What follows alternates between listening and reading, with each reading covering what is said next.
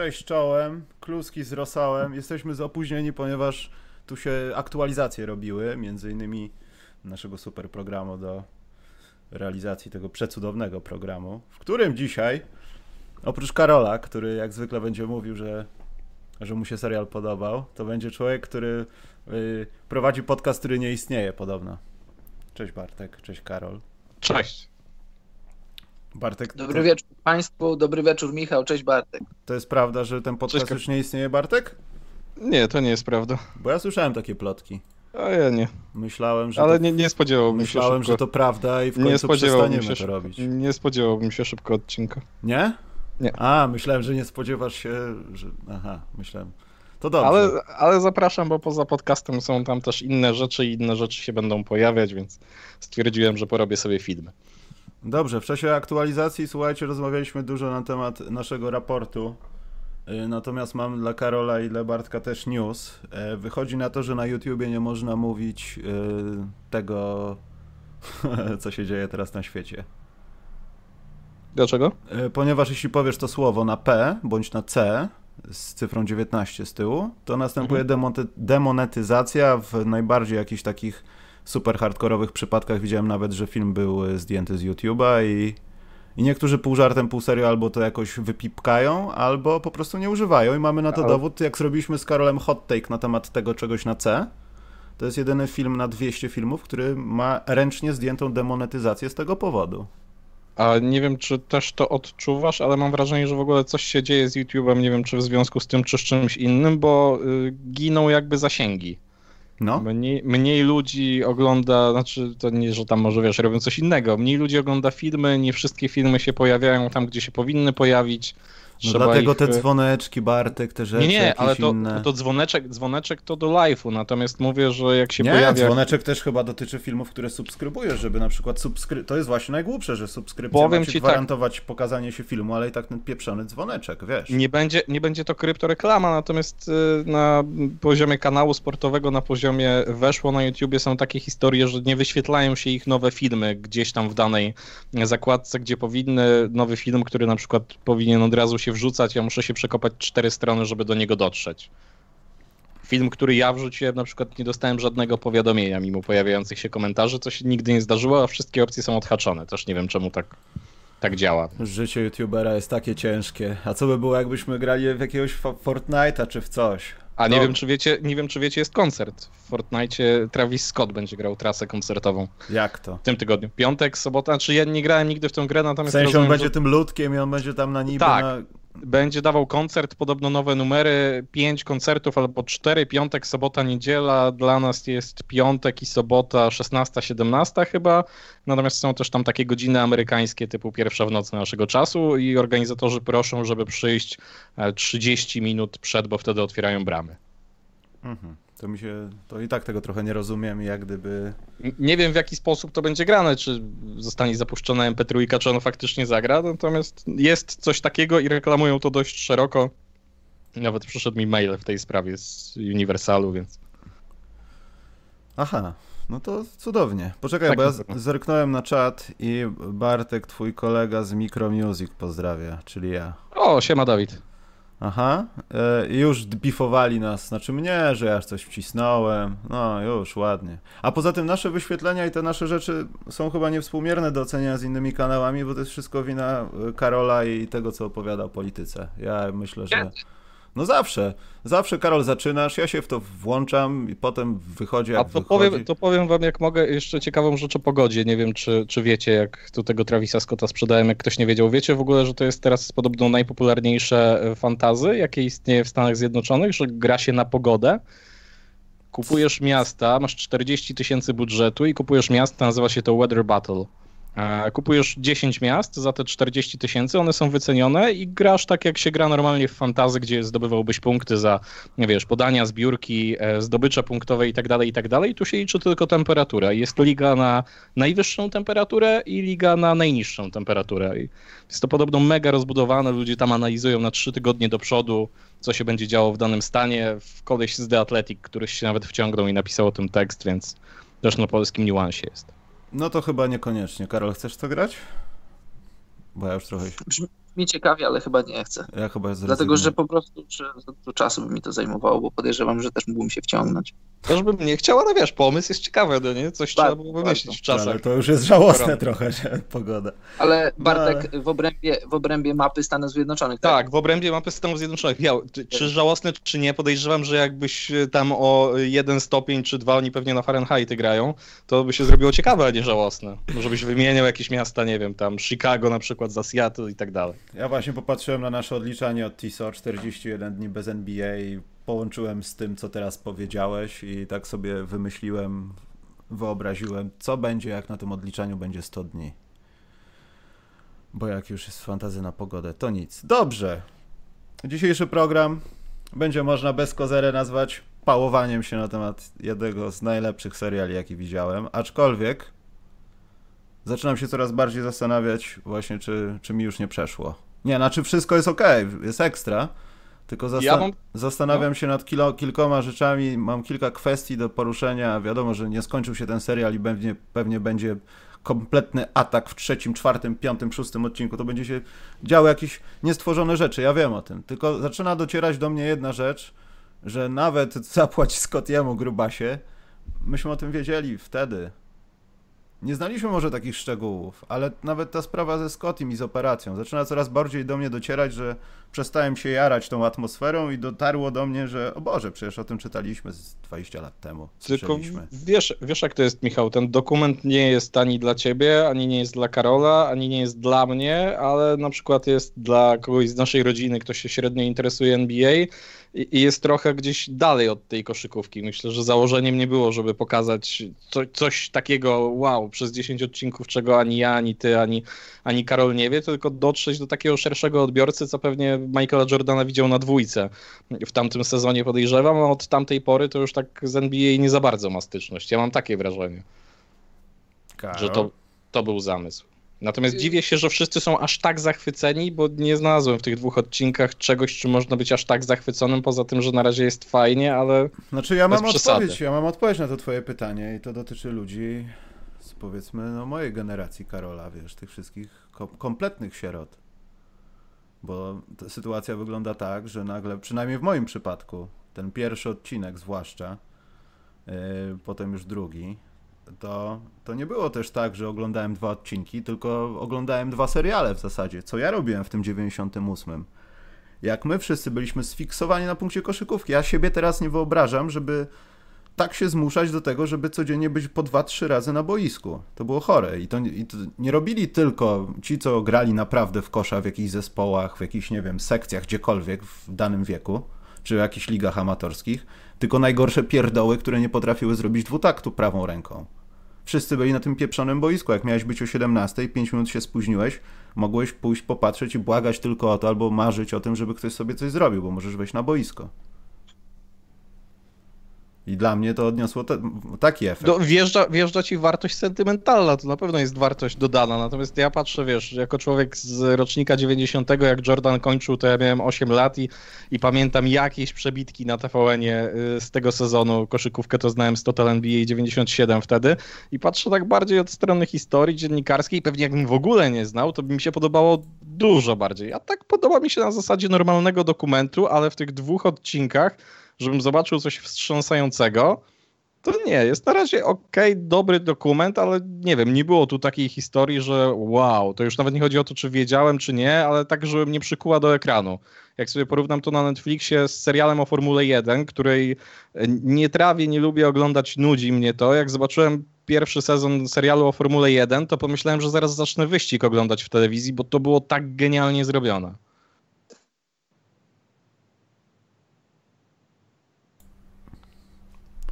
Karol, nadajesz jakiś teraz ten telepatycznie teraz? No jestem, czekam aż mi udzielisz głosu. Ale ja ci nie muszę, jesteś w tym programie już od 25 lat, więc może Karol dysponować Dziękuję. własnym głosem samodzielnie.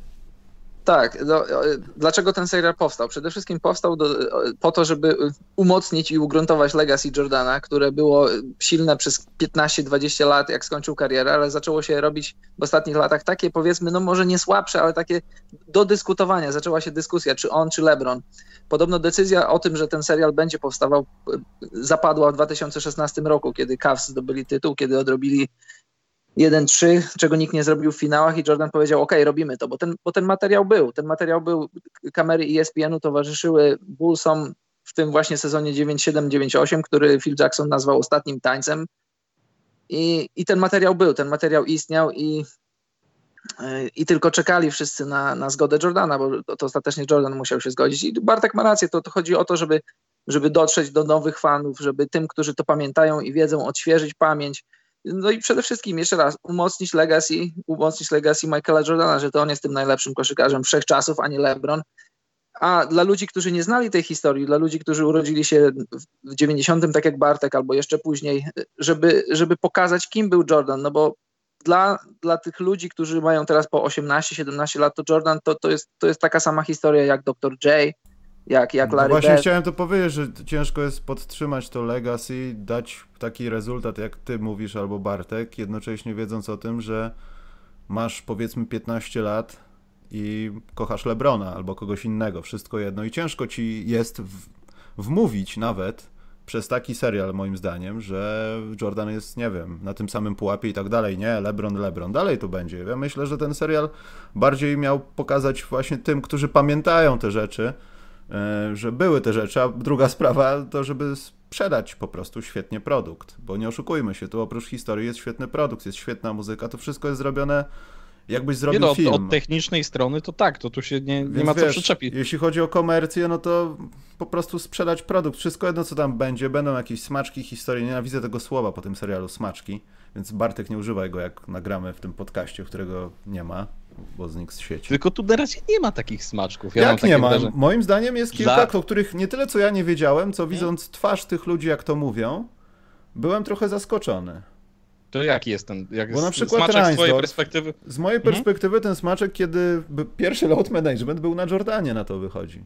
Taki spektakularny, kiedy on miał grać po 7 minut na kwartę i kiedy ten mecz z Indianą jest pokazany, kiedy on, kiedy Paxson, to chyba John Paxson, tak? Tak, trafił. No okej, okay, dobra, to, to jest tak. faktycznie I taka... Reinsdorf siedzi i on tak jak gdyby to tłumaczy, że to było dobre, co robimy, bo my walczymy o pik w drafcie, jednocześnie mówię wprost, słuchaj, nie mamy szans na tytuł mistrzowski, to, ma, to, masz rację faktycznie, że to jest taki smaczek. Byłem świadomy wszystko... o tym, ale nie byłem świadomy tego, jak, jak bu, w błahy sposób, może trochę, jak nie wiem, trywializując to, że nie podchodzi do tego poważnie. Właściciel drużyny myśli o tym, że nie widzi tego, co ma w Jordanie, tylko widzi to, co będzie za rok, bo znowu trzeba będzie kogoś i tak dalej. No jak no, dla mnie to, to, to, jest właśnie, to jest właśnie siła tego serialu, bo do czego ja przychodzę i pewnie ty też, no nie wiem, może ty po coś innego, ale ja przychodzę po to właśnie, żeby zobaczyć narrację samego Jordana, który siedzi sobie teraz w fotelu i popija sobie whisky i pali cygaro, chcę to widzieć, chcę, oglądać te reakcje, plus materiały wideo i zdjęcia, których wcześniej nie widziałem, bo ja tę historię znam, znam to, co się wydarzyło w życiu Jordana, w jego karierze, wiem, co się wydarzyło w tym ostatnim sezonie, w tym ostatnim tańcu, ale takie rzeczy właśnie jak e, to, co mówisz, ten mecz z Indianą, jak, jak na przykład dużo innych rzeczy, o których wiedziałem, ale teraz dowiaduję się i, i mogę je zobaczyć, dosłownie zobaczyć kamerami ESPN-u sprzed lat. To, to jest dla mnie największa siła tego serialu. I, i wiecie, pewnie też czytaliście w internecie, że ludzie czekają na jakieś tam, czekają na krew, czekają na jakieś sensacje. Ja, ja na te, tego typu rzeczy nie czekam. Mnie to aż tak bardzo nie interesuje. Mnie interesuje, y, kiedy dowiedziałem się, że ten serial, serial powstanie, to najbardziej czekałem na to, na te rzeczy, na, na kamera, kamery z szatni, na, na rzeczy, o których wiedziałem, ale będę mógł je zobaczyć z innej perspektywy, plus te rzeczy okraszone na żywo. No w zasadzie nie na żywo, ale no, na, na świeżo Michaela Jordana komentarzy. Na to czekam, na to czekałem i póki co to mi się podoba, nie zawodzę się i czekam na kolejne odcinki mi, jak jeszcze mogę powiedzieć, przeszkadza trochę konstrukcja, w sensie jakkolwiek ją rozumiem, że dla ludzi właśnie, jak mówiliśmy, którzy nie znają, no to jest też pokazanie e, Michaela i Bulls w takiej szerszej perspektywie, że mamy aż tyle retro, a mam wrażenie, że mamy dużo za mało jak na razie tego, co się dzieje e, w sezonie 97-98, bo ile tam przedstawić skąd jest Scottie Pippen, jak to wyglądało, ok, jak zaczął Jordan, ok, to co było w pierwszym odcinku, natomiast to chyba w drugim było to, o czym mówiłeś Michał, o tym load managemencie, e, o ile jeszcze nawet rozumiem to, że miał kontuzję i ten load management, to po co jeszcze ciągniemy ten fantastyczny mecz z Celtics e, w playoffach, jakie to ma znaczenie dla sezonu 97-98, to poza tym, żeby ugruntować pozycję Jordana i wywindować go u tych młodszych na, na boga koszykówki, to dla mnie to był generalnie 10-minutowy fragment, który mógłbym z tego wyrzucić. Poza tym, że, e, że podobno to dzięki danemu Ainge'owi zagrał taki mecz, to historia, której nie znałem. Natomiast moim zdaniem ten fragment był zbyteczny, a jak mówimy o takich smaczkach, to ja przychodzę tu, czekam na to, co się wydarzy bardziej w szatni, właśnie to, co Karol mówi, to bym chciał zobaczyć.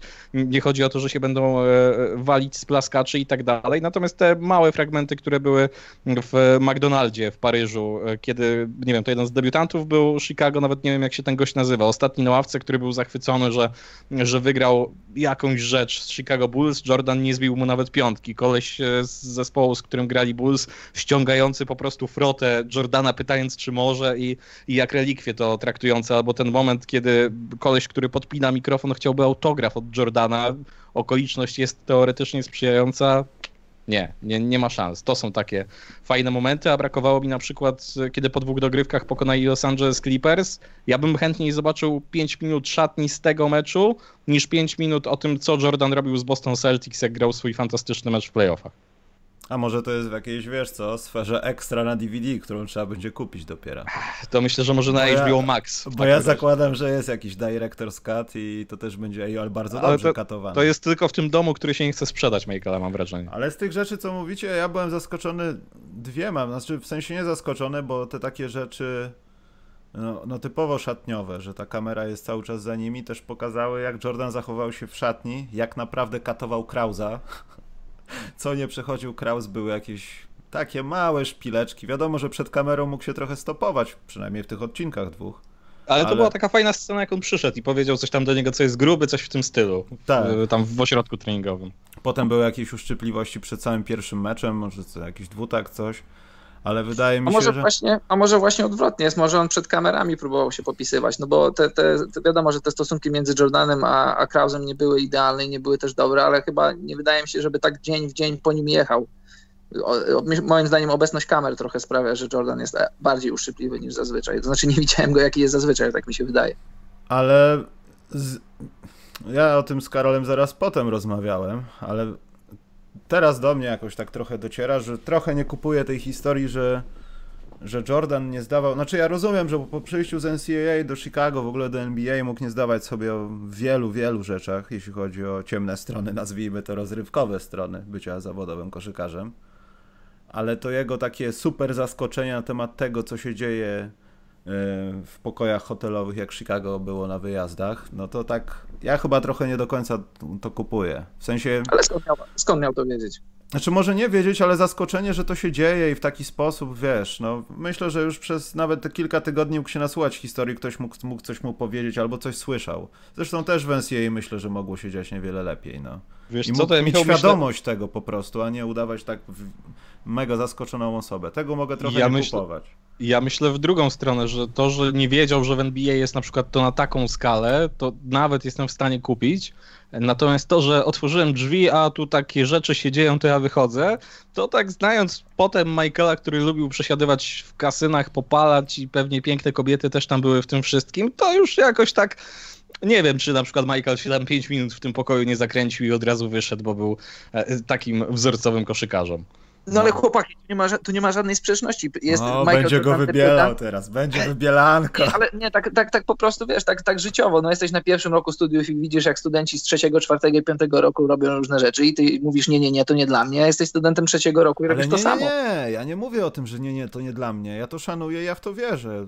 Wiele dowodów wcześniej było na to, że Jordan w taki, a nie inny sposób się zachowywał i nie przywołując jakoś super dalekich historii, patrz Kobe Bryant, jestem zafiksowany na robocie i róbcie sobie wszystko naokoło mnie, ja będę sobie cały czas ćwiczył, rzucał i cały czas poprawiał siebie. Ale nie kupuję tego zaskoczenia, a nie tego, że on nie chciał tego robić. Że on nie wiedział o tym, że mówi się o Chicago Cocaine Flying Circus czy coś takiego. Tego trochę nie kupuję, że on nie wiedział o tym. Ja kupuję. Ja wiem o tym, bo ty, Karol, zawsze wybielasz swojego A ja z przymrużeniem oka patrzę na to, co, co nie, powiedziałem. ale to było mega śmieszne. Mogło no. tak być. Nie, no, fajna, fajna scenka. A nie przeszkadza wam Znaczy- trochę, że ten serial na razie przez dwa odcinki w dużej mierze się opiera na tym, że jedziemy Jerego Krausa, który no wiadomo, już się, już się w tym serialu w żaden sposób nie wypowie, bo ja się trochę boję, że to będzie narracja gdzieś przez osiem kolejnych odcinków, Ale że Jerry Kraus Właśnie jest ja chciałem do do tego upić, dopić i nie wiem nawet jak to powiedzieć, ale Bartku napisał, że jechanie po Krausie trochę słabe, bo on, to, on stworzył tą drużynę i w zasadzie nie ma się jak bronić w tym dokumencie, bo wszyscy wiemy, że zmarł kilka lat temu. Brakuje jego perspektywy. Ale Mi bardzo przeszkadza. Bardzo przeszkadza mi jechanie po, po Krause. mi nie przeszkadza jechanie po Krause, bo też, no, dlaczego, znaczy, po pierwsze, jak to jechanie po Krausie? Powiedzcie, w jaki sposób gdzieś złamana jest historia, gdzie Kraus jest szkalowany, a nie pokazywany przez same fakty.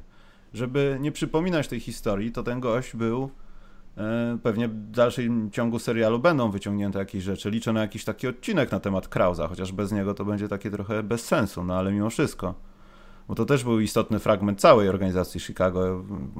W ogóle od początku do końca tej całej no, serii sześciu mistrzostw i tego, co się działo po środku. Ten człowiek po prostu chciał dokonywać dobrych wymian, tylko też trochę niósł się na hypie tego, że wybrał, e, Boże, Earla Monroe, Earl de Perol Monroe, że on go odkrył w szkole średniej czy gdzieś w NCAA i on cały czas jechał na tej opinii. A tak naprawdę, no, czy wybrał tego zawodnika, popełnił też wiele innych błędów, które mogły trochę zerować. Wiadomo, znalazł Michaela Jordana, no, znalazł tego Monroe. ale- Ogarnął Pippena, Ogarnął Pippena, no ale, ogarnął Jacksona. ale więc- gdy, gdyby nie on, też może by nie było tych wszystkich kłopotów z Pippenem wcześniej, później i może ta drużyna by inaczej wyglądała, bo trzeba powiedzieć, że sezon 97-98 w wykonaniu Chicago Bulls, pomijając to, co się tam, już to widzieliśmy, działo w listopadzie i tak dalej, e, że drużyna się po prostu jakoś w środku nie dogadywała i ta presja tego, że musimy zrobić to szósty raz im doskwierała, to mm, mogłaby się, mogłoby się to zupełnie inaczej skończyć, bo tam były drużyny, które mogły w tym czasie zrobić Chicago Bulls kłopot, gdyby to się dalej ciągnęło. I to była prawdziwa walka o mistrzostwo. To było prawdziwe walczenie z przeciwnościami, a nie po, potrzeb, poprzednich pięć spacerów, nazwijmy to plus minus. Co do, co do Jerego Krausa, no to, to wyniki go bronią. To, co Bartek powiedział, wymia- odkrył Scottiego Pippena, namówił Seattle, żeby wybrali dla nich, potem zrobili wymianę. No gdyby Olden Polinais zagrał w Chicago, Robił wszystko, bo żeby Dennis Rodman nie dostał się do drużyny. byłoby, byłoby ciężko zdobyć y, sześć tytułów. Horasa Granta wydraftował, no przecież samego Michaela wydraftował. E, Pozbył Miał się na Horasa stole- Granta. miał na stole, czy, czy znaczy no, odmawiał, bo Jordan odmawiał, to zostało mu Chciał przedstawione. pozbyć się ale- Scottiego Pippena, bo poznał młodego Tonego. Kukocza, Karol. wytransferować, wytransferować e, Scottiego Pippena za, za młodego Tracy'ego McGrady'ego i jeśli w, w 97 roku Tracy McGrady by przyszedł do Chicago, to w 98 roku ciężko by było oczekiwać z jednej strony, że Chicago sięgnęłoby po tytuł, no bo doświadczenie Pippena to rzecz, której nie można przecenić, ale trzeba pamiętać, że Scottie Pippen on już był fizycznie już, już dawno za swoim prime. Fizycznie w finałach 90, 98 roku to było praktycznie, nie wiem, 30-40% Scottiego Pippena. Scottie Pippen nie mógł się ruszać, nie mógł biegać, on był kilka tygodni od operacji kręgosłupa, poważnej operacji. On już później nigdy nie był sobą. I co do Jerego, bo ja widzę, że ty mówisz, Michał, y, z tego co mówisz, to, to czuję, że coś, coś, coś nie bardzo z, z Jerem masz. Nie, nie, ja chciałbym po pierwsze powiedzieć, że ja nie traktuję go jak klauna, bo Jerry Krause był prawdopodobnie w jakimś ułamku tej takiej sfery koszykarskiej, a prawdopodobnie z tego co widać i z tego co można było wyczytać we wszystkich książkach o Bulls, gdzie jest Kraus, Wel Okruszek, y, on był po prostu zafiksowany na punkcie koszykówki i to mogło być tak, że Jerry Krause powiedzmy Michael Jordan scoutingu w jego umyśle spotkał się z prawdziwym Michaelem Jordanem albo Scottim Pippenem i stąd były tarcia, że jeden nie chciał ustąpić, drugi twierdził, że jest inaczej. Ale Karol, no takie były fakty. Tony Kukoc był przez wiele lat na celowniku całej drużyny. Kraus go cisnął jak mógł i stąd też brała się dyskusja, nie płaćmy Pippenowi, bo zaraz ściągniemy tego młodego chłopaka, on będzie lepszy od niego, zobaczysz. Ale wiesz, to też y, w serialu mam wrażenie jest tak, y, no są podane na tacy i jedne i drugie fakty, tak, że, że Kraus ściągnął tego, ściągnął tego, okej, okay. natomiast moment, kiedy ściąga Scottiego Pipena, nie jest jakoś aż tak szczególnie wybity, że to była fantastyczna decyzja, że to on go wypatrzył, w jaki sposób go wypatrzył. Pewnie Przepraszam Bartek, przed... i jeszcze nie jest powiedziane, kto został tak naprawdę przedstawiony zawodnik, który został de facto wybrany wtedy przez Bulls. Bo Olden Polinis raczej nie byłby najlepszym wyborem. No nie, ale chodzi, wiesz, nie, nie, ma, nie ma aż takiego backgroundu tej historii. Może potem jak będzie odcinek o Phil Jacksonie, podejrzewam, że taki będzie. Może będzie background, że Jerry Krause w jakiś sposób go ściągnął, ale mamy za to background, że tam córka, czy, czy kto to od Jerry'ego Krausa brała ślub, tak? I wszyscy zostali zaproszeni ale nie było tam e, Phila Jacksona, tak? Dobrze tak. pamiętam? Zaproszonego. To jest wybite. Jest też taka scena, jak dobrze pamiętam, gdzie Reinsdorf opowiada coś o Jerem Krausie, takiego, no, że to niekoniecznie, ale że to był dobry chłopak. Tak, takie rzucone na zasadzie, bardziej jest to pokazane w tym serialu, że on ma być tym złym, niż żeby to gdzieś było po środku, mam wrażenie. I taka narracja, jak będzie przez następne 8 odcinków, to się może odbić szkawką, a przykład pierwszy z brzegu mamy na to z y, waszej niekoniecznie kochanej dyscypliny, ale piłki nożnej się odwołam. Na kanale Łączy Nas Piłka PZPN-u był trzyodcinkowy um, dokument Niekochani o kadrze Jerzego Brzęczka, o całych eliminacjach, o Lidze Narodów. I fajnie zrealizowany technicznie, natomiast przez trzy odcinki jest bicie dokładnie w to samo miejsce, że jesteśmy niekochani, że media nas jadą, że media są niedobre, że media nas nie wspierają. nas kochać? I tak dalej, ale jest, wiesz, wytworzona, wytworzona narracja takiej zamkniętej twierdzy, że w ogóle media to by chciały, żeby ta kadra przegrała wszystkie mecze. I boję się, że przez następne 8 odcinków może być właśnie ten Jerry Krause tutaj powracającą postacią, że, że był do dupy znaczy, Wiesz i co, tak ja nie będę miał z tym problemu, jeśli w dalszym ciągu będą pokazywane jakieś wypowiedzi Reinsdorfa, bo trzeba pamiętać, że to Reinsdorf powodował te ciśnienia. To Reindorf też wybrał sobie taką, a nie inną osobę, która można, Karol to nazywa mikrofonem kierunkowym, ale to chyba był archetyp mikrofonu kierunkowego w Bulls. Osobę, która Reinsdorf jej ufa, ale nie do końca jej ufa, więc ją chce kontrolować, wywiera ciśnienia. Kraus jest taki trochę, że on sam sobie dokłada tego ciśnienia w ciśnieniu i już kompletnie z nim się nie można dogadać. Stąd się biorą tarcia. Masz najlepszego zawodnika w historii koszykówki, który mówi cały czas do niego grubasku. Tylko po to, żeby go sprowokować. Bo na każdą jego odzywkę ma kontrę. I tylko po to, żeby sprawdzić jego wyporność, bo wie tym, kim jest i wie, co na co może sobie pozwolić. I końcową grą w tej rozmowie zapewne byłoby, co, wyrzucisz mnie? a jednocześnie w drużynie dzieją się rzeczy, które, nad którymi Jordan po, po prostu może nie, mógł nie mieć kontroli, żadnej kontroli, a chciał mieć kontrolę. I to powoduje starcie dwóch gości, którzy hipotetycznie, jak to się mówi, chcieli dobrze, no tylko że wychodziło nie najlepiej. No jak nie najlepiej, sześć tytułów zdobyli w 8 lat. Ale wiesz, no sześć tytułów, ale mogło się skończyć zupełnie inaczej. Że to się tak skończyło, to chwalić pana, ale to mogło się skończyć zupełnie inaczej. No mogło się skończyć. Mogło przede wszystkim do tego nie dojść. Zacznijmy od tego. Mogło być też z drugiej strony 8 tytułów. Gdyby mogło. Michael nie stwierdził, że woli uderzać małą piłeczkę. No, ale, ale Krause Jordan to myślę, że trafił swój na swego. Pippen ciekawe jaką rolę przyjmie w tym serialu ogólnie, bo tutaj jest taka rola, że to wszyscy, wszyscy jego nie doceniali i on to jest taki pokrzywdzony.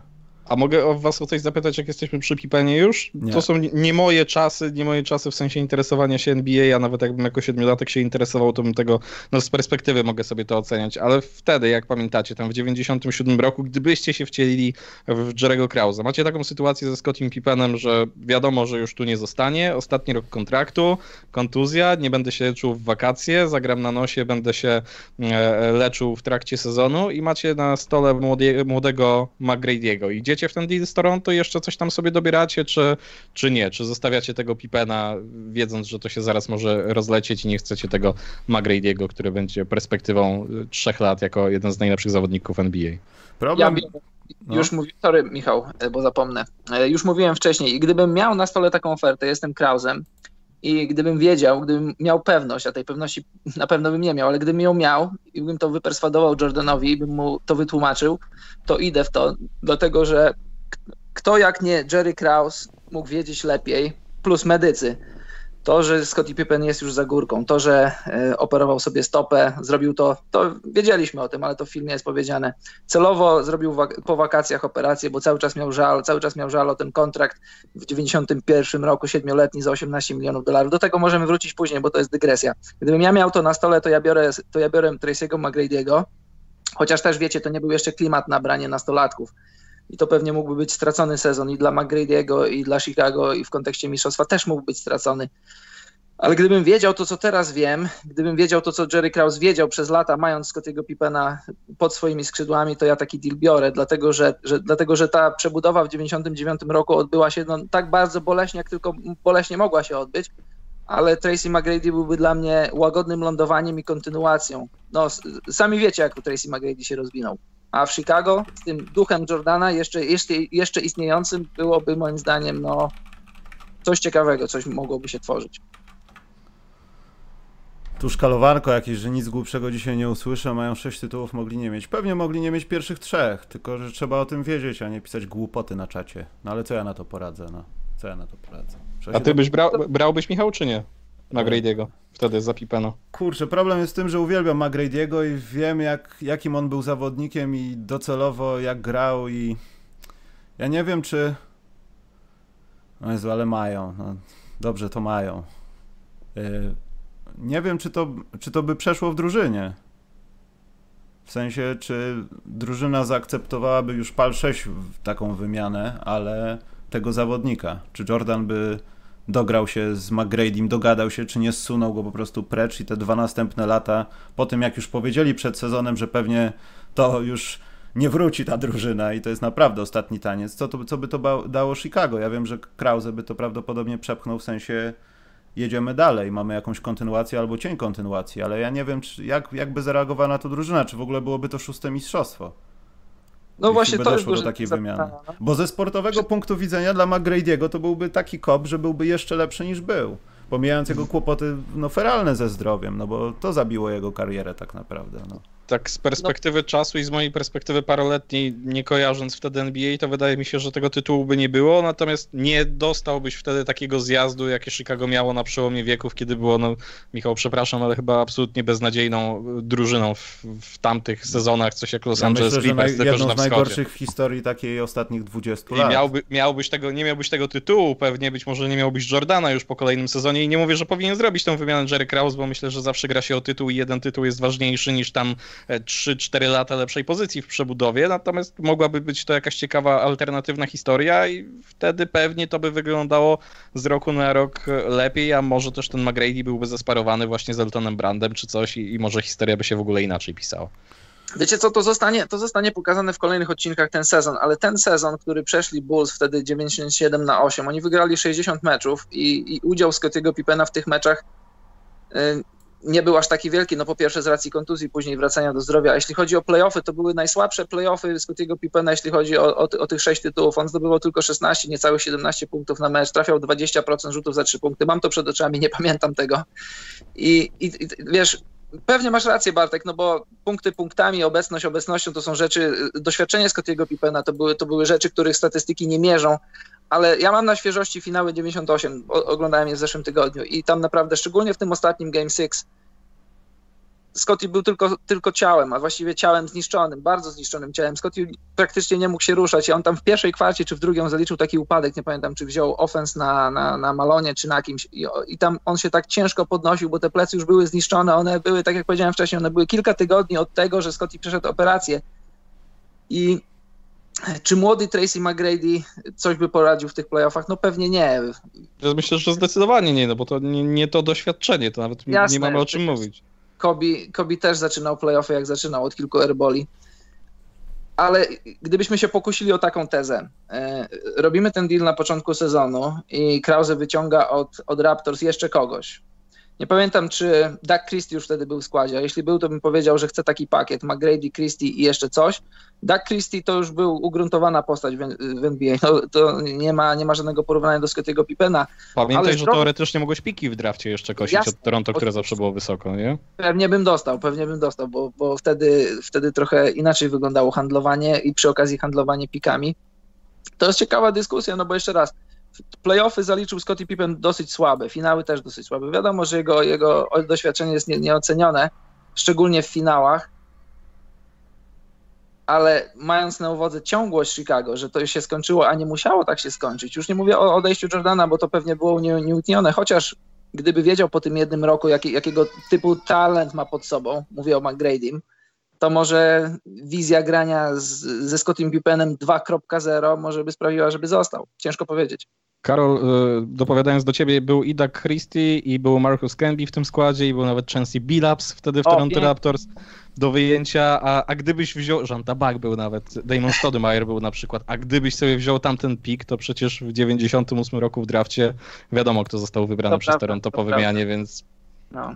Nie wyobrażam sobie. Swoją drogą świetny mecz na YouTubie jest Vince'a Cartera wrzucony. E, w nocy się pojawił na NBA z 2000 roku. Jego pierwszy mecz w NBC, pierwszy mecz w ogóle w National TV Toronto Raptors po tym słynnym konkursie wsadów grają z Phoenix Suns. Bardzo zacięty mecz, dużo się zmienia i, i świetna druga połowa Vince'a Cartera. Oglądałem na żywo na niemieckim DSF-ie, Michał Ja, ja ja, to, to jest jedyny mecz, jaki obejrzałem od deski do deski podczas e, tego, co nie mogę powiedzieć, tak, bo ci Michał zdejmie ja. monety, monetyzację, ale to jest jedyny mecz, jaki obejrzałem w fatalnej jakości wtedy, jakbym wiedział, to bym poczekał, ale obejrzałem od deski do deski e, i naprawdę polecam.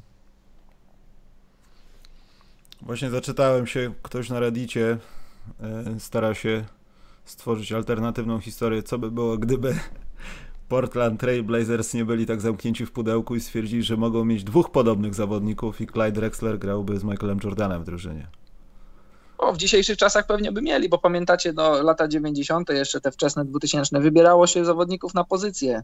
Teraz jest zazwyczaj. Nie, no ale tak, Jordan spadł na trzecie tylko, z tego, tylko i wyłącznie z tego powodu. No powiedzmy z 80% przypadków te, z tego no, powodu. No. Z tego. No, bo, no bo Portland mieli Drexlera i bali się draftować Jordana, który stylem gry był podobny. No w dzisiejszych czasach pewnie by to się nie zdarzyło, bo zazwyczaj bierzesz najlepszego zawodnika i ewentualnie później nim handlujesz ale już go masz, masz największy talent i potem się zastanawiasz, czy możesz go spasować, czy możesz go wytransferować, a nie bierzesz ludzi na, na wolną pozycję. Pomyśl sobie, gdyby, gdyby San Antonio nie wzięli, nie wzięli Tima Duncana, bo mieli pod koszem Robinsona, tylko wzięli Antonio Danielsa, bo potrzebowali rozgrywającego. No, trochę średnio by to wyglądało. No, trzeba też pamiętać o tym, że postrzeganie tych zawodników w drafcie było bardzo podobne teraz. Ej, on jest świetny w NCAA, a potem jakaś G-League, Josh Jackson, tego typu sprawy. Po trzech latach dopiero się wygrzebuje, wiesz te wszystkie rzeczy działały wtedy, myślę. E, dobrze, jedna sprawa, która bardzo mi się nie podobała, bo nie wiem, czy widzieliście, ale e, na ESPN-ie ja to oglądałem i po ESPN-ie była taka, oczywiście powtórzenie po amerykańsku tego, co widziałeś właśnie przed chwilą przez dwie godziny. I przypominano ci to, co widziałeś, no i tam pojawiali się goście. I to jest chyba rzecz, którą albo ja jestem hejterem, albo nie rozumiem, albo jest inaczej zupełnie, ale dlaczego Steve Kerr znowu ma tyle do powiedzenia? Zaczyna mnie to coraz bardziej irytować. Nawet wypowiedzi na Twitterze, linkowanie tego, że jednak Steve Kerr twierdzi, że Jordan to nie tak, on wiedział o wszystkim albo nie wiedział. Steve Kerr w tym freepicie, znaczy w tym sezonie, już konkretnie jeśli chodzi o ten serial, był zawodnikiem pokroju BJ Armstronga, Paxona i reszty tych gości, którzy rzucali trójki, kiedy Jordan im podał, albo piłka się odbiła, albo Horace Grant ją zebrał, albo trzeba było po prostu rzucić za trzy punkty. Wiadomo, że jest z procentem jednym z najlepszych w historii, robił to dobrze, ale był na poziomie tych zawodników. Rozmawialiśmy o tym, Michał, zanim, zanim seria wyszła. W ogóle rola Steve'a Kera przede wszystkim w promowaniu tej, tej, tej serii. Trochę jest nadużyciem, jeśli chodzi o to, co się działo na boisku, ale wszyscy wiemy, dlaczego tak jest. No, Steve Kerr, wielki trener Golden State Warriors, człowiek swego czasu związany z ESPN, człowiek, który no, nie możemy mu odmówić, że tak, że potrafi się, tak masz rację Bartek, że potrafi się wypowiedzieć i jest gościem inteligentnym i jego wypowiedzi są nośne i ciekawe i, i, i z tego względu tylko tutaj jest, no bo sportowe, ze sportowego punktu widzenia to jest wielkie nadużycie wrzucić na plakat Rodmana, Jordana, Pippena i Steve'a Kera kosztem Kukocza, Harpera czy nawet Longleya. Właśnie, Ron Harper, gdzie on jest? No. Wiesz, jest bardziej rozpoznawalny Kerowie, tak, tak, jak chcesz promować. To jest najprostszy zabieg, jaki możesz zastosować. No. Ale kompletnie tego nie rozumiem. I Ile osób w 2020, które nie znają tamtych czasów, pokażesz im Toniego Kukocza i powiedzą, co to za białas. Kto, kto to jest w ogóle? Zobaczą Steve'a Kera. Kurczę, to jest ten gość, co trenuje Golden State Warriors. Coś tam kojarzy, że rzucał do kosza. Ale Jasne. też na obronę, bo w tym ESPN-owskim materiale była wypowiedź, no dosyć długa, długo panowie rozmawiali tam. Praktycznie cały segment był temu poświęcony. Kerr też nie uciekał już, żeby oddać sprawiedliwość. No, też mówił, że ta drużyna go wykreowała, jest tym jest, kim jest, jest tam, gdzie jest, dzięki tej drużynie, Jordan i tak dalej. No ale właśnie gdzie jest Ron Harper? Może się nie zgodził, żeby być na przykład. Mówi o tak, tego typu zawodnikach. A może będzie. Ale to, to jest, Właśnie, może będzie, ale... Klasyczny zabieg taki, że no tak jak Bartek powiedział, no Steve Kerr jest znany, jego słowa są nośne i to jest zabieg czysto, czysto PR-owy, żeby, żeby ten serial do, dotarł też do, do wielkich fanów Golden State i ogólnie dzisiejszych fanów koszykówki, no bo o ile Kukoc i Harper byli ważniejsi w, w rotacji Bulls, o tyle więcej ludzi kojarzy Steve'a Kera niż Harpera i Kukocza. Teraz, czy niestety. Teraz sobie uzmysławiam, że może to jest też tak, że taki BJ Armstrong nie może się pojawić, no bo jest agentem teraz. Może jakby się nie zaprasza Bardzo takich ludzi. Bardzo możliwe. Bo to jest niby nieetyczne.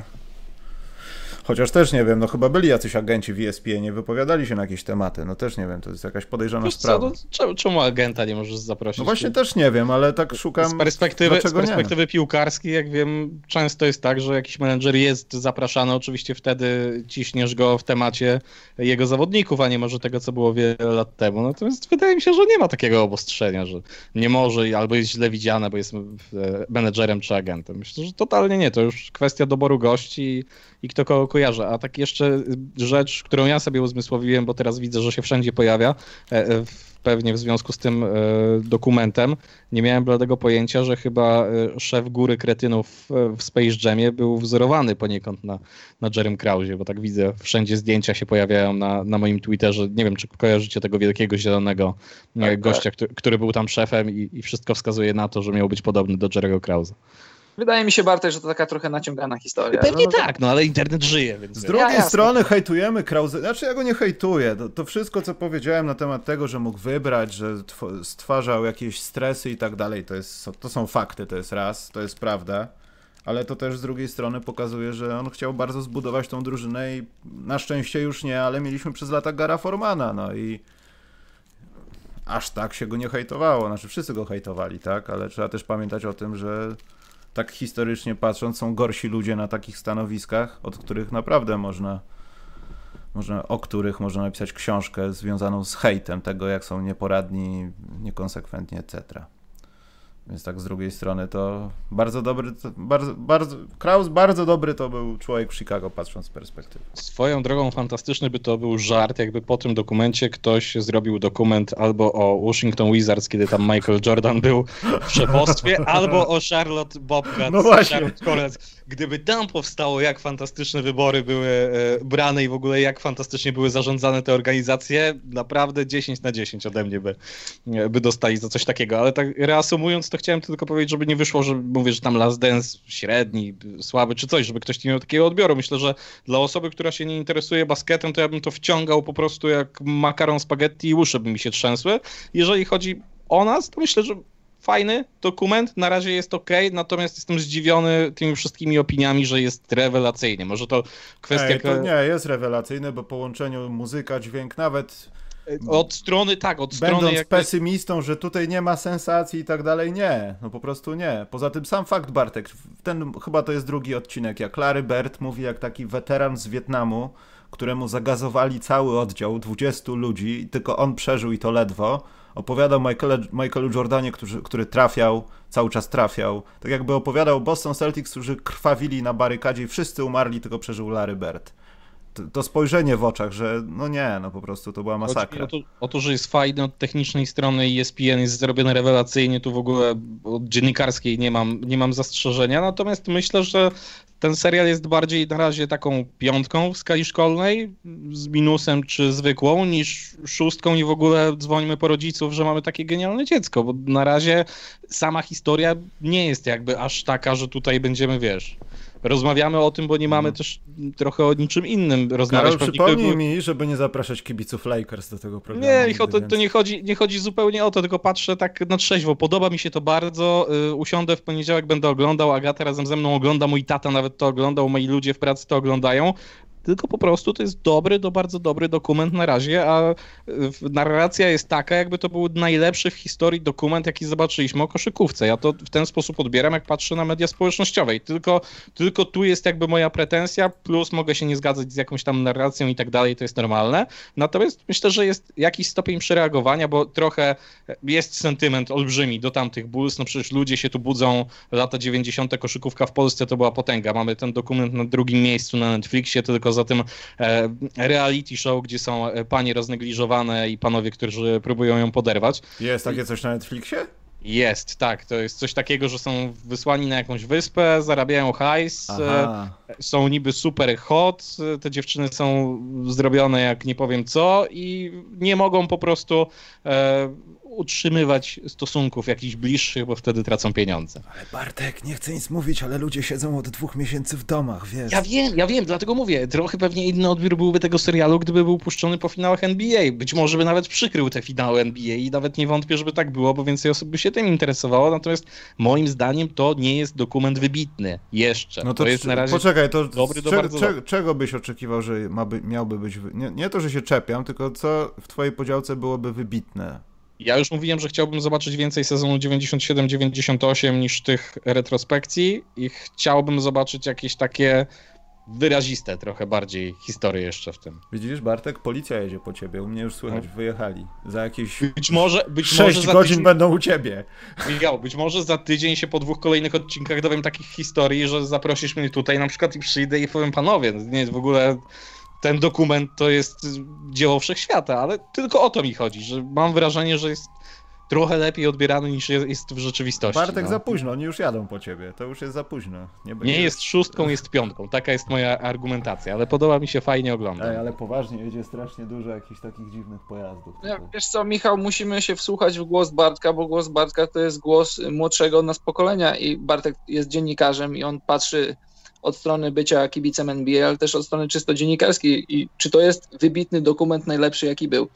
E, gdyby skasować Ale ja też nie twierdzę, że jest no, wybitny, tylko chciałbym moment. się dowiedzieć, co... Ale poczekaj moment, poczekaj chwilę. Co poczekaj ma sprawić, żeby był wybitny, o to mi chodzi. Gdyby, gdyby skasować nazwisko Michael Jordan i wstawić tam Muhammad Ali, e, Will Chamberlain czy ktokolwiek i przyjąć te kryteria, które Bartek przyjmuje od strony czysto dziennikarskiej, od strony faktologicznej i tak dalej, ja jestem tym serialem zachwycony z tego względu, że ja nie przyszedłem, jeszcze raz mówię, nie przyszedłem tam po nowe informacje. Jeśli dostanę jakieś nowe informacje, będę się cieszył. To jest, będzie dla mnie wartość dodana, której się nie spodziewałem. Ja przyszedłem po narrację Jordana, który sobie siedzi z cygarem i, i z whisky. To jest dla mnie zawsze będzie coś. I po materiały wideo oraz zdjęcia, których nie widziałem wcześniej. Oglądałem turniej McDonalda w Paryżu w 1997 roku. Oglądałem cały sezon, oglądałem finały a jeśli dostaję teraz rzeczy z szatni, jeśli dostaję rzeczy z innej perspektywy, zdjęcia, komentarze, to to jest dla mnie, ja to chłonę, ja jestem tym zachwycony, jestem tym zachwycony tym serialem. Czy to jest najwybitniejszy serial, znaczy najwybitniejszy dokument y, w, w historii dziennikarstwa sportowego?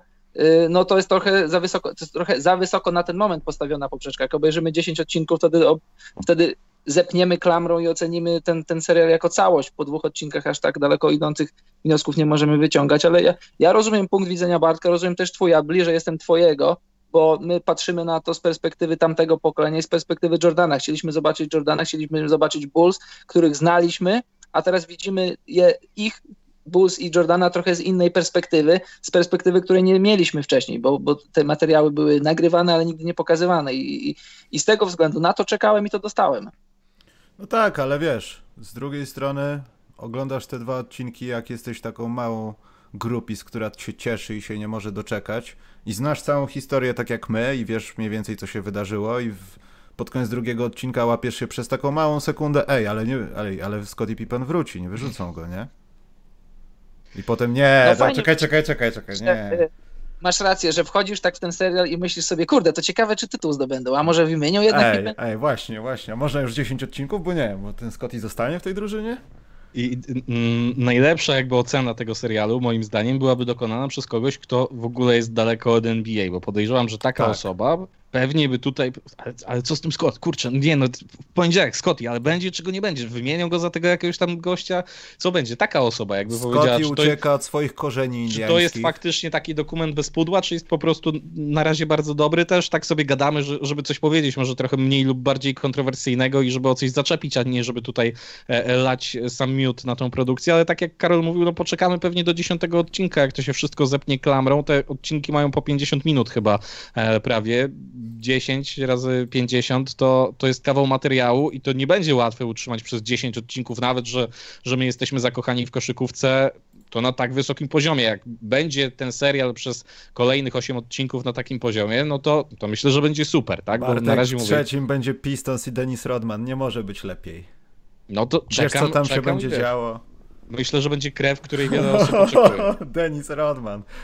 Ludzie, nie, jeśli nie wiedzą, to się dowiedzą, kim był ten człowiek i kim jest. No ja się spodziewam naj, najciekawszych rzeczy. Spodziewam się fajnych rzeczy, bo jak widzieliście w tych dwóch pierwszych odcinkach, podoba mi się ta podróż na osi czasu i tutaj w przypadku Rodmana to będzie ciekawe, bo będą odniesienia do, wiadomo, sezonu Last Dance, ale będą też zapewne odniesienia do, do tych wszystkich serii, w których no Rodman w drugiej. Nie. Na no, to czekam. To, no, no, to no. będzie pięknie wyglądało. To będzie, to będzie też fajne z tego względu, że no Rodman był jaki był i zawsze się ogląda lepiej postacie kontrowersyjne, postacie, które jak były na pierwszych stronach gazet, to nie dlatego, że sieknęły 20 zbiórek, tylko dlatego, że założyły suknię ślubną, na przykład jak w przypadku Jorda, e, Boże, Rodmana, więc dostaliśmy na razie Jordana, który jest bogiem koszykówki, Pipena, który do, pochodził z wielodzietnej rodziny, zrobił fantastyczną rzecz, a jakbyśmy pewnie tych mniejszych bohaterów dostali, którzy nie mieli tak fajnych historii, w sensie tak słodkich i cukierkowych może, to, to jeszcze pójdzie to w górę. Dobrze, ostatnie pytanie, jeśli chodzi o nasz dział pałowania się nad tym przecudownym dokumentem, który Bartkowi się nie podoba. Ale no widzisz, i ty, że mi się nie podoba. to w mediach społecznościowych. Bartek Tomczak przyszedł z byłego podcastu i Michał. żeby powiedzieć, że mu się nie podoba. Tak wygląda Michał. manipulacja, Bartek. Tak Michał, tak żeby, żeby nie sięgać za daleko, odpalam sobie, odpalam sobie Twitter mój własny. Strasznie cię przerywa. Naprawdę, odpalam no, sobie Twitter mój własny. Tu można posłuchać rozmowy z Łoną i Oberem, tak podpowiem tylko. Przemek nigdy nie robił takich kłopotów jak ty, więc chyba. I mój tweet. Myślicie, że wymienią tego Scottiego, czy da się przekonać, żeby zostać? Dwa pierwsze odcinki The Last Dance dla mnie ok, już chciałbym kolejne, ale mam nadzieję, że będzie w nich więcej sezonu i smaczków z szatni niż podróży w czasie. To nie była moja opinia po dwóch, po dwóch pierwszych Napiszemy tutaj taka, jaka jest teraz. Prawda, Karol? Jesteś świadkiem. Obiektywnym świadkiem. Ja, ja, nie wchodzę w żadne wojny, kiedy nie muszę. Musisz teraz. Dobrze, a tak poważnie, yy, nie pijąc broń Boże do kogoś, że ktoś może ma mniejszy jakiś tam pokład historii, ale widzimy jakiegoś koszykarza, o którym może nie o sezonie, ale chcielibyśmy obejrzeć podobno, podobne dzieło. Ja wiem, po dwóch odcinkach to trochę za mało może się wypowiadać. To wybór, wybór jest oczywisty, myślę, tylko jest problem, że on już się nie wypowie w tym serialu, więc... Kto to? Zrzuca to Kobe Bryant. Kobe Bryant. O czym to miałby to być serial? O Kobim, czy o jakimś O Kobe Bryancie. Gdyby Kobe żył, mhm. to gotowy, myślę, scenariusz i to pewnie byśmy ciekawiej zrobili całą karierę niż jeden sezon. A pomijając Kobiego? Jeszcze raz? No, Karol, co mówisz? Czy słyszałeś, Bartek, i ty, Michał, że y, nie pamiętam na jakim to serwisie dzisiaj przeczytałem, że y, wyszło na jaw, że ostatnie dwa sezony Kobiego Bryanta były w sposób podobny jak Last Dance nagrywane i jest materiał i jest y, no, już prawie, że pociągnięty spust za to, żeby tworzyć e, dokument z ostatnich dwóch sezonów Kobiego Bryanta.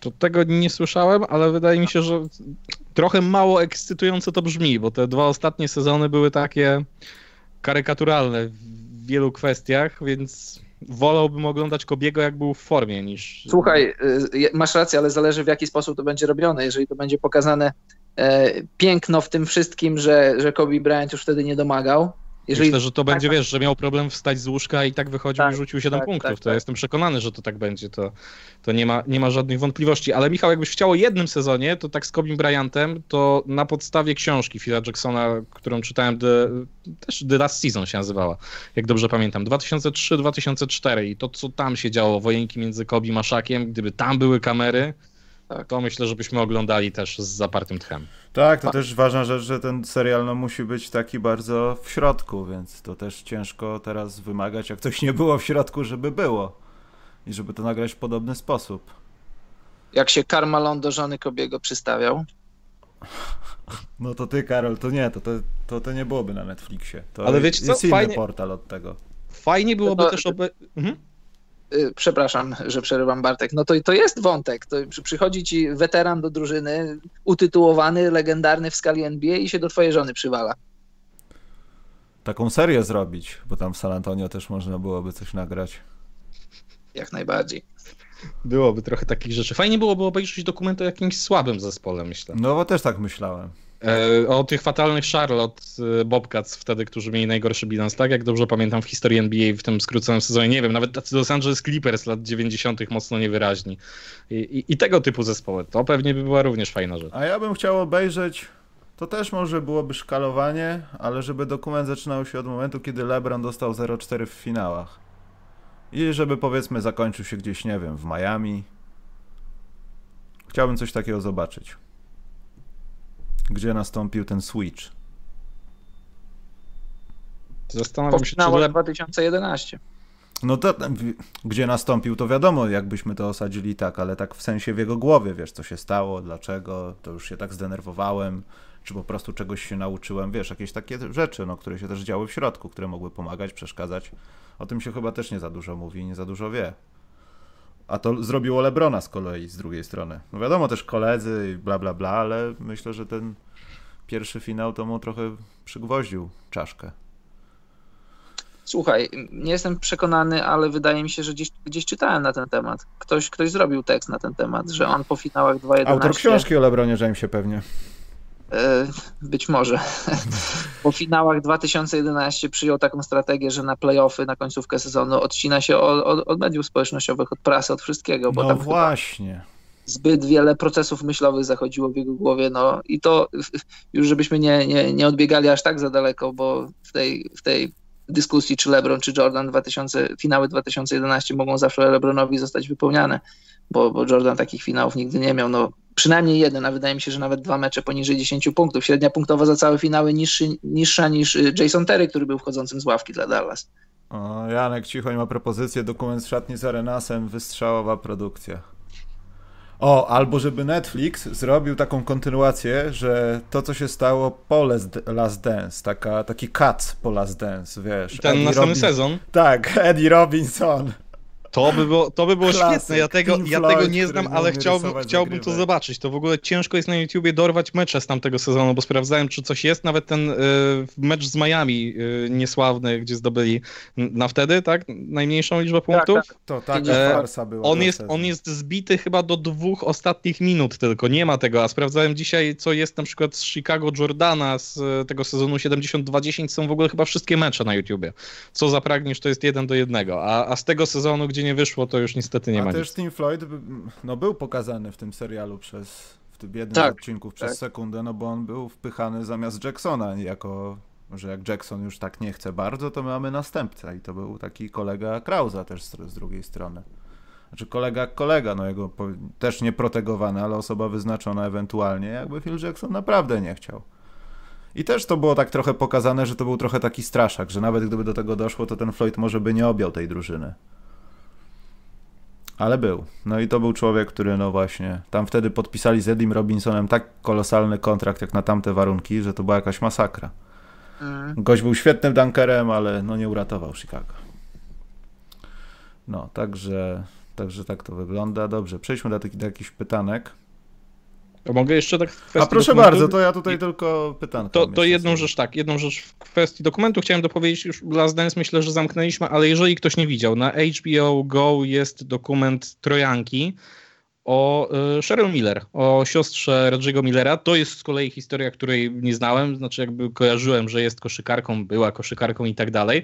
Natomiast zawsze mnie zastanawiało, czemu ona jest tam w TNT w tych e, latach, tam 10 lat wstecz powiedzmy, czy, czy jeszcze 15 jak się NBA oglądało, czemu ona jest tak często przy hitowych meczach i robi te e, wywiady z koszykarzami? O co chodzi? Czy dlatego, że nie wiem, jest siostrą Reggie'ego Millera, jakoś dobrze ustawiona i tak dalej, i tak dalej. Okazuje się, że to był Michael Jordan w spódnicy.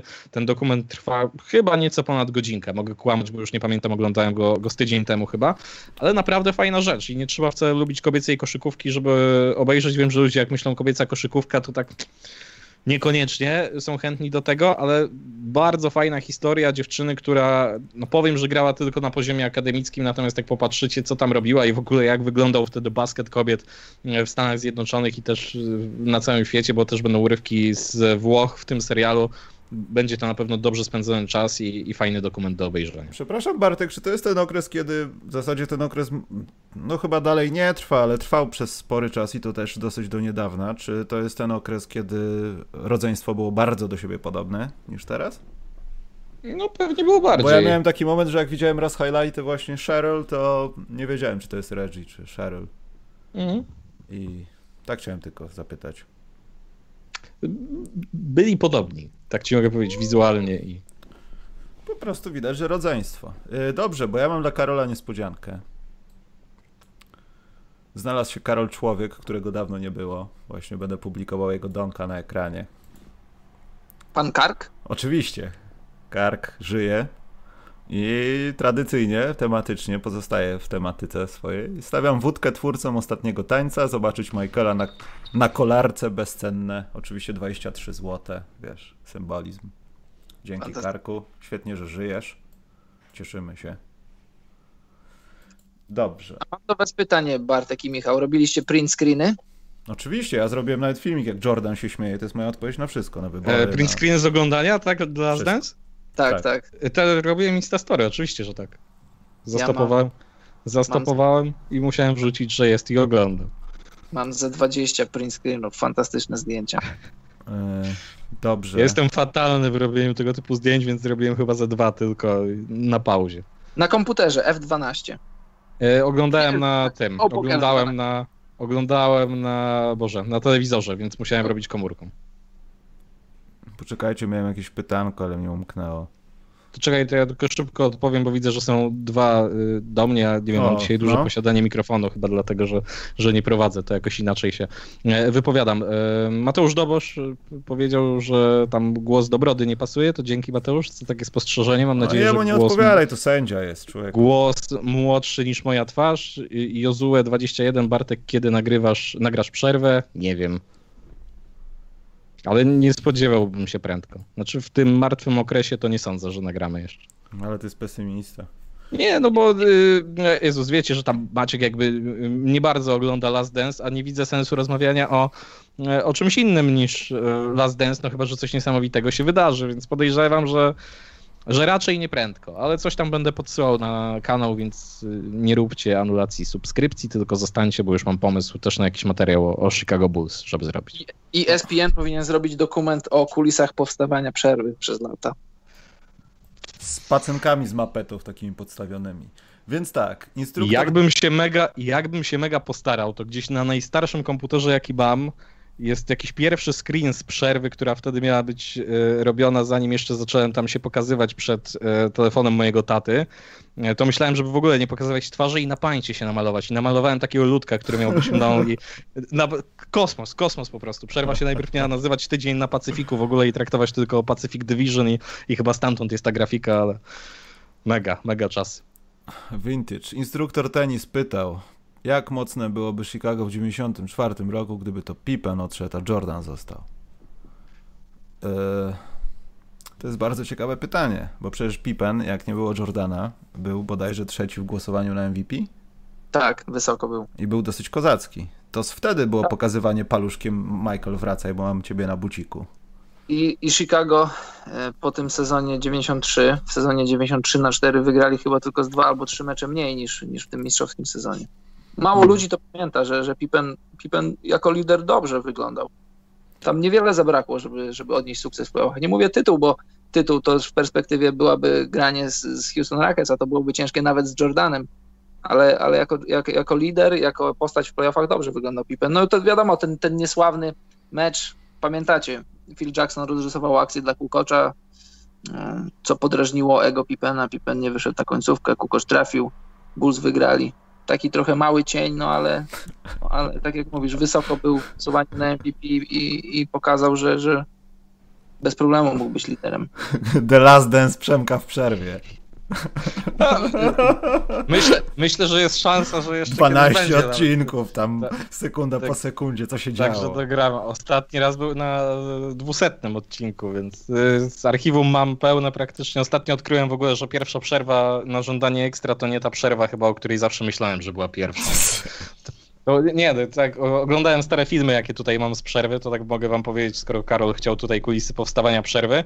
Przerwa kiedyś była y, grana jako y, dogrywka po prostu do tego magazynu z highlightami, który robiłem i ona tam miała 15 minut, to też było chyba mm, spowodowane w dużej mierze tym, że na więcej po prostu YouTube nie pozwalał tam początkującemu e, kontu, żeby mieć no, no więcej minut na filmie. 15 to był maks, jaki był. I zawsze byłem przekonany, że pierwsza to była, kiedy rozmawialiśmy o, o Monty Williamsie, ciebie jeszcze Michał nie było, to tam doszedłeś chyba w okolicach 5-6 odcinka i zawsze mi się wydawało, że to właśnie New Orleans Hornets byli tą pierwszą rzeczą, a e, sprawdziłem sobie, że gdzieś do jakiejś przerwy była dodana 5-minutowa. Zmieściliśmy się z Maćkiem, z Przemkiem i ze mną w 5 minut. E, dyskusja na temat, e, czy Blake Griffin, czy, czy John Wall, kto tam zalicza lepszy początek sezonu. Więc to w ogóle był hit, że nawet jak mieliśmy jakieś dwa tematy wtedy, to potrafiliśmy, jak byliśmy już w czwórkę, rozmawiać tylko przez 15 minut i w zasadzie tam, nie wiem, cięcia pewnie było z 17-minutowego materiału.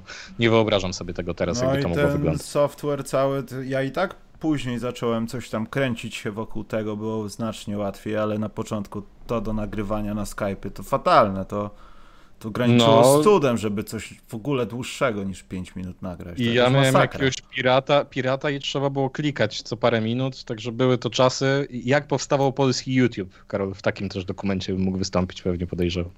Jak najbardziej. Bo A, to były... a jak o, albo The początek. Last Dance o polskich blogach, jak Blogs albo O. blog.pl The Last Dance, co tam się działo? O, no to widzę siebie jak, jak Jordan w, jakimś, w jakiejś takiej posiadłości ze Proszę szklanką. cię. Człowieku, ty byłeś Drexlerem, ja byłem Jordanem. I Kto był pierwszy? Y, Karol czy, czy, czy ty, Michał? No Kto ja. był pierwszy z blogiem? ja byłem pierwszy. No co ty? Oczywiście, że tak. Nie byłeś pierwszy. No i taka sama rozmowa jest o Krause, widzisz, wybielanko, a, tak No naprawdę... dobra, Karol, w którym roku? Nie no, wcześniej. 1, paździer 1 października 2006. No to ja Dobra. w maju... No. Znaczy nie, ja zarejestrowałem konto z miesiąc wcześniej, bo chciałem zobaczyć, co się tam dzieje i... No w maju chyba pierwszy wpis był, gdzieś tam 3 maja chyba. Pierwszego? Czyli rok później. Rok później, prawie Kilka rok. miesięcy później, to jest raz. No ale jakościowo to wiadomo, profeska 100%. O, dzięki, dzięki. Mówiłem o sobie. Mimo wszystko dzięki. Nie ma za co. A zadam wam jeszcze trudne pytanie, tak wracając do tamtego Pipena, y, właśnie co by było, jakby odszedł w 94 roku. Wy pamiętacie lepiej, ja nie mam prawa e, pamiętać, ale jakbyście wtedy na przykład Pipena gdzieś handlowali, to kogo byście szukali, jakiego gracza do Jordana? Tak myślę o Wtedy- konkretnym jakimś nazwisku. Wiem, Wtedy że to ciężkie. Notowania, Scottiego były bardzo, bardzo wysokie. Po Dream Teamie, po trzech tytułach, mógłbym, gdybym był Krause i handlował Pipenem, to mógłbym mieć każdego. Naprawdę, mówię, nie, nie przesadzam, mógłbym mieć każdego, kogo bym chciał. Gdyby się kontrakt, wiadomo, kontrakty musiałyby się zgadzać, różne rzeczy, ale pomijając, pomijając pieniądze, nie, wtedy nie musiały, bo wtedy nie było salary. Hakima byś nie dostał. No, pewnie no, byłaby dosłownie garstka ludzi, których bym nie dostał. Młodego Szaka bym nie dostał, pewnie Hakima bym nie dostał, ale odjąć powiedzmy top 3 ligi, za wyjątkiem Jordana oczywiście, to dostałbym każdego za Scottiego Pippena. Chyba się zgodzisz, Michał. Ja widziałbym jeden problem, kogo dostałbym, bo rozumiem, że wymiany chciałbym dokonać jeden do jednego, w sensie chciałbym otrzymać podobnego, podobne walory za te, które No oddaję. tak, żeby dalej tytuły zdobywać. A przede wszystkim mówię tutaj o obronie, o tym rozpiętości ramion, nie wiem, zadzwoniłbym do stary Handka, żeby szybciej go zrobili. No właśnie rzecz w tym, Bartek, że tu masz rację, Michał, że, że tutaj Scottie, niektórzy wycierają sobie buty z Scottim Pippenem, ale prawda jest taka na temat Scottiego Pippena, że gdyby, wiadomo, oczywiście możemy, ta dyskusja może pójść w tą stronę, czy, czy Pippen byłby tak dobry, gdyby nie, nie trenował każdego dnia z Jordanem, gdyby nie musiał kryć najlepszego zawodnika wszechczasów na treningach, czy byłby tak dobry. Zakładając, że byłby tak dobry, no to, to, to nie, nie, i też zakładając, że tam w sferze takiej, no czysto personalnej byłoby wszystko w porządku, że nie musiałbym handlować Scottim Pippenem, to bym nie, nie, to bym nie handlował nim, bo to był, to był zawodnik w top, top na pewno 6 ligi razem z Jordanem. Są jakieś dwa merytoryczne pytania. E, Bartku pytał, czy gdyby Phil Jackson został kolejny sezon, to Michael zagrałby kolejny sezon i zakończyłby kariery? No to tam jest taka grupa ludzi, która mnie oskarżała, co by było gdyby. No to chyba to jest takie samo pytanie. No, pytanie jest bardzo ciekawe, bo trzeba pamiętać, że był lockout. Lockout się ciągnął do, do, do roku 99 i, i też jest plotka. Ta plotka była potwierdzona, chyba to nawet Last Dance po, pokazuje. Jordan sobie bardzo makabrycznie uszkodził palec. To, to na, na, na Last Dance widać. Niektórzy pytają, dlaczego on ma taki krzywy palec. Jordan lubi palić cygara. I, I, jeszcze raz mówię, ta plotka to była plotka, która została potwierdzona po latach. On sobie makabrycznie skaleczył palec. I jak pamiętacie albo czytaliście, Jordan bardzo czynnie uczestniczył w tych negocjacjach między ligą a zawodnikami. I on niby, niby on nie powiedział ostatniego słowa, on powiedział ostatnie słowo na parkiecie w, meczu, w meczach w serii z Utah Jazz, ale ostatniego słowa o skończeniu kariery nie pamiętam, czy powiedział, może się mylę teraz, ale cały czas chodziło mu po głowie, żeby wrócić. I, i z tego, co wtedy usłyszałem, przeczytałem, to ta kontuzja, ta kontuzja, którą sam sobie zrobił, ona praktycznie przekreśliła to, że w sezonie 99 mógł w ogóle zagrać, a w związku z tym bez, bez Rodmana, bez Pippena, bez Jacksona no nie było sensu, żeby, żeby Jordan wracał na sezon 99 i rozdrabniał swoją karierę, bo byli i Rockets, i, i Spurs, i, i Lakers już z Szakiem.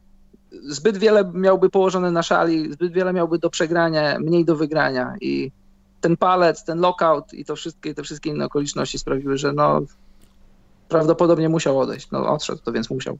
To jest mega historia, nie znałem. O tym palcu? Nie, nie, nie wiedziałem tego w ogóle, więc zrobiłeś na mnie duże wrażenie, dopisałem no cię do listy. Ja nie znałem tego, nie, nie miałem bladego pojęcia. On dalej ma to tak, tak, tak zwana... Bo on tak co, ciachnął sobie opuszek tak. palca w obcinarką do cygara, bo coś z paluchem tak, tak, tak zwana gilotynka do przycinania cygar. I tak, że nie ma okrągłe, tylko ma takie proste i ma uszkodzenie nerwów, że nie ma czuciu w tym palcu. Tak do te... Ten Larry Bird ma to samo z kciukiem, tylko to jest jakaś choroba. Z kciukiem? Nie, Larry Bird coś sobie też zrobił e, w książce. Nie, o... on jakiś ma, nie wiem, nie chcę przekręcać, ale coś związanego z zestawami, że ma jakieś zesztywnienie, ale nie wiem, czy od wypadku, czy po prostu... W książce to było z, Larrym, z Larrym i z Magiciem chyba. Na motorze chyba coś sobie zrobił. Tak? To nie pamiętam. pamiętam. Tak, tak. No ale też sztywny, bez, znaczy może z czuciem, ale sztywny jak patyk. Przecież to się hipotetycznie nie da kierować piłki, jak masz wrzucającej ręce coś takiego. No. I ostatnie pytanie jest, czy uważacie, że Pippen powinien otrzymać podwyżkę w trakcie kontraktu? Gdyby Kraus zgodził się na podwyżkę w, w czasie trwania kontraktu, to by spowodowało falę żądań innych zawodników. Pytał Michał Będkowski. Ja jestem na nie. Ja nie wiem, czy to było przede wszystkim, jak to by wyglądało według przepisów. Czy to w ogóle byłoby możliwe prawnie? Czy by tak się tak. zmieściłyby te pieniądze chociażby?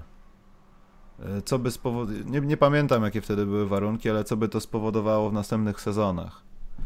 Bo moi, moi, przepraszam, mo, mo, moim zdaniem jest sprawa te, tego typu, że po prostu duma przede wszystkim nie pozwalała ustąpić Krauzemu, żeby po prostu, dobra, wiesz co, miałeś rację, dam ci te pieniądze, zasługujesz na nie. No. Tu bardziej grało to, ty, ty nie jesteś Michaelem, ty nie możesz do mnie mówić grubasku, rzuć do kosza. To bardziej tego typu rzeczy mogły grać niż, niż A, docenienie. Tak. A poza tym, Scottie Pippen zresztą to powiedział w tym dokumencie, on w 91 roku podpisał 7-letni kontrakt za 18 milionów dolarów. No to, to wtedy to nie było dużo, teraz to są grosze. Ale sam Scottie powiedział w tym dokumencie, on wolał wróbla w garści, dlatego że on pochodził z bardzo biednej rodziny, z bardzo biednego regionu Arkansas. On w swoim domu miał dwie osoby na wózku i on wolał zabezpieczyć sobie przyszłość, tym bardziej, że no wiecie, no, sport jest jaki jest. Jeżeli nie masz zabezpieczonych e, kilku milionów na koncie, jeśli nie jesteś zabezpieczony ekonomicznie, no to, to młody chłopak z prowincji wolał w taki sposób zabezpieczyć swoją przyszłość. A jeśli już, przepraszam bardzo, jeżeli mogę powiedzieć, y, bo Scottie Pippen na boisku, to, to jest jego IQ, to, to jest y, kosmos. 500. Tak, ale, ale Scottie Pippen jako, jako inteligentna osoba, tak w życiu prywatnym, on nie, on nie jest za mądry, on nie jest za inteligentny. I przepraszam, że to mówię, ja nie chcę nikogo urazić, ale jeżeli oglądacie Scottiego Pippena jako analityka w ESPN-ie, jeżeli nawet w tym dokumencie słuchacie, jak się wypowiada, jeszcze raz, ja nic do tego nie mam, to nie jest moja sprawa, ale nie uważam, żeby Scottie Pippen był tak błyskotliwy i tak światły jak, jak Jordan, jak, jak na przykład LeBron James, jak ludzie, którzy odnieśli sukces w biznesie poza parkietem. Tyle, co chciałem powiedzieć. Hejter. Mam nadzieję, mam nadzieję że Zgodzę się z Karolem. To Hejter, jest hejterzy, typ osoby, Boże. którą zapraszasz, bo po prostu to jest znana twarz, ale nie ma nic ciekawego do powiedzenia. Tak, To, tak, jest, tak. to jest ten typ. A, a Scotty tak swoją drogą się potem dochapał Pod troszkę waszymi pieniążków. nazwiskami w kontaktach hejterzy. 11 milionów od Houston, 9899, Tak. a potem 14, 13, prawie 14, 18, 19 milionów od Portland, więc biedny nie jest na pewno. Ale tak. Za hejterzy. samą karierę w NBA ma zarobionych więcej pieniędzy niż Jordan. Ja nie wierzę, że ja pracuję z takimi ludźmi. 107 milionów za całą kari- karierę widzę. Boże, tu- Hejt się wylewa na lewo i prawo, tyle wam powiem. Same fakty, Michał. Same fakty. Nieprawda. Y, Mateusz Dobosz a propos pytał, dlaczego, co się dzieje, z, co nas wpienia i ze złotymi dzbanami, co się dzieje. Jeśli chodzi o złote dzbany, to zbieramy, bo ja oprócz, ja nie wiem, czy ja chcę tego policjanta karać złotym dzbanem. A to jest chyba do tej pory jedyna kandydatura, bo teraz to wszystko moglibyśmy związać z wiadomo czym. Chyba, że Karol wpadłeś na coś mądrego. O, dzisiaj już o tym nie rozmawiajmy. Dzisiaj jest taka atmosfera Czyli jest coś. do historii. Nie, niekoniecznie, nie. nie, A, nie, nie no, pytam czy jest, bo to nie w tym programie, bo... Chciałem tylko powiedzieć, że Wojciech Kicka napisał, że Bert przy budowie domu nadwyrężył plecy. Tak, tak, tak, czytałem właśnie. Ja nie pamiętałem tego. Ty, tyle tych książek, że człowiek zapomina takich rzeczy. Muszę No sobie i- podrukować co, co ciekawsze kontuzje na ścianie, żeby, żeby wiedzieć. Ale o Jordanie to Plecy. pamiętałem. Plecy, plecy plus palec. Larry Bird. Znaczy nie remontować domu własnoręcznie, bo ci to łóżka za plecy i palec. Takie są wnioski. E, No właśnie Tomasz Jaguźny tu dał taką kandydaturę. Przeczytajcie sobie na czacie, ja nawet tego nie będę robił. Ja chyba nie wiem, czy właśnie to nie byłoby za łatwe, bo musimy mieć ósemkę pod koniec tego drugiego kwartału i to musi jakoś wyglądać, a tak to moglibyśmy nominować każdego tam z tej ulicy w Warszawie. A to takie nudne jest. Ale w co nas wpienia? Mam jedną rzecz. To Mam. może następnym razem. Następnym razem. Tak? Dobrze, zobaczymy. Dobrze, słuchajcie, powoli będziemy kończyć. Ja mam taką informację tylko, że w przyszłym tygodniu możliwe, że z Karolem zrobimy sobie łączenia od słuchaczy. Priorytetowo będą traktowani yy, no ci, jak oni tam, Płatnicy. patroni, Płatnicy. płatnicy VAT. Yy, także ogólnie rzecz biorąc, jakoś to rozplanujemy, żeby to jakoś na Skype'ie sprawnie przechodziło, żeby was też wyrzucać, jak będziecie mówili o kosmitach i tym, że lubicie Lakers, to będę banował od razu. Ale pomyśleliśmy, że to może jest dobry pomysł w formie audio, bo nie chce mi się tutaj szczerze mówiąc grzebać, żeby układać wideo, skoro i tak potem to wszystko będzie w MP3. Także taka informacja. Także klasycznie bądźcie jak kark, wpłacajcie pieniądze. Widzicie, jak można ładnie na przykład się cieszyć w, w serialu Jordana. Widzieliście to? Karku jest kla- klasycznym donatorem. Ja bym to tak nazwał. No i co? Pożegnajmy się ładnie i idźmy. Mam się przedstawić, czy powiedzieć, że dziękuję? Nie, Bartek, myślę, że już ludzie wiedzą, jak się nazywasz po takim długim podcaście, także Bartek Tomczak, przerwa żądanie, Radio Wrocław. Dziękuję. to ja się nazywam, się pojawić. e, tak jak się nazywam i czas, żeby Karol powiedział swoją kwestię i do usłyszenia za tydzień. Trzymajcie się. No dobrze, mili Państwo, dziękujemy. Dziękujemy Bartkowi, że znalazł czas i dobranoc, mili ludzie.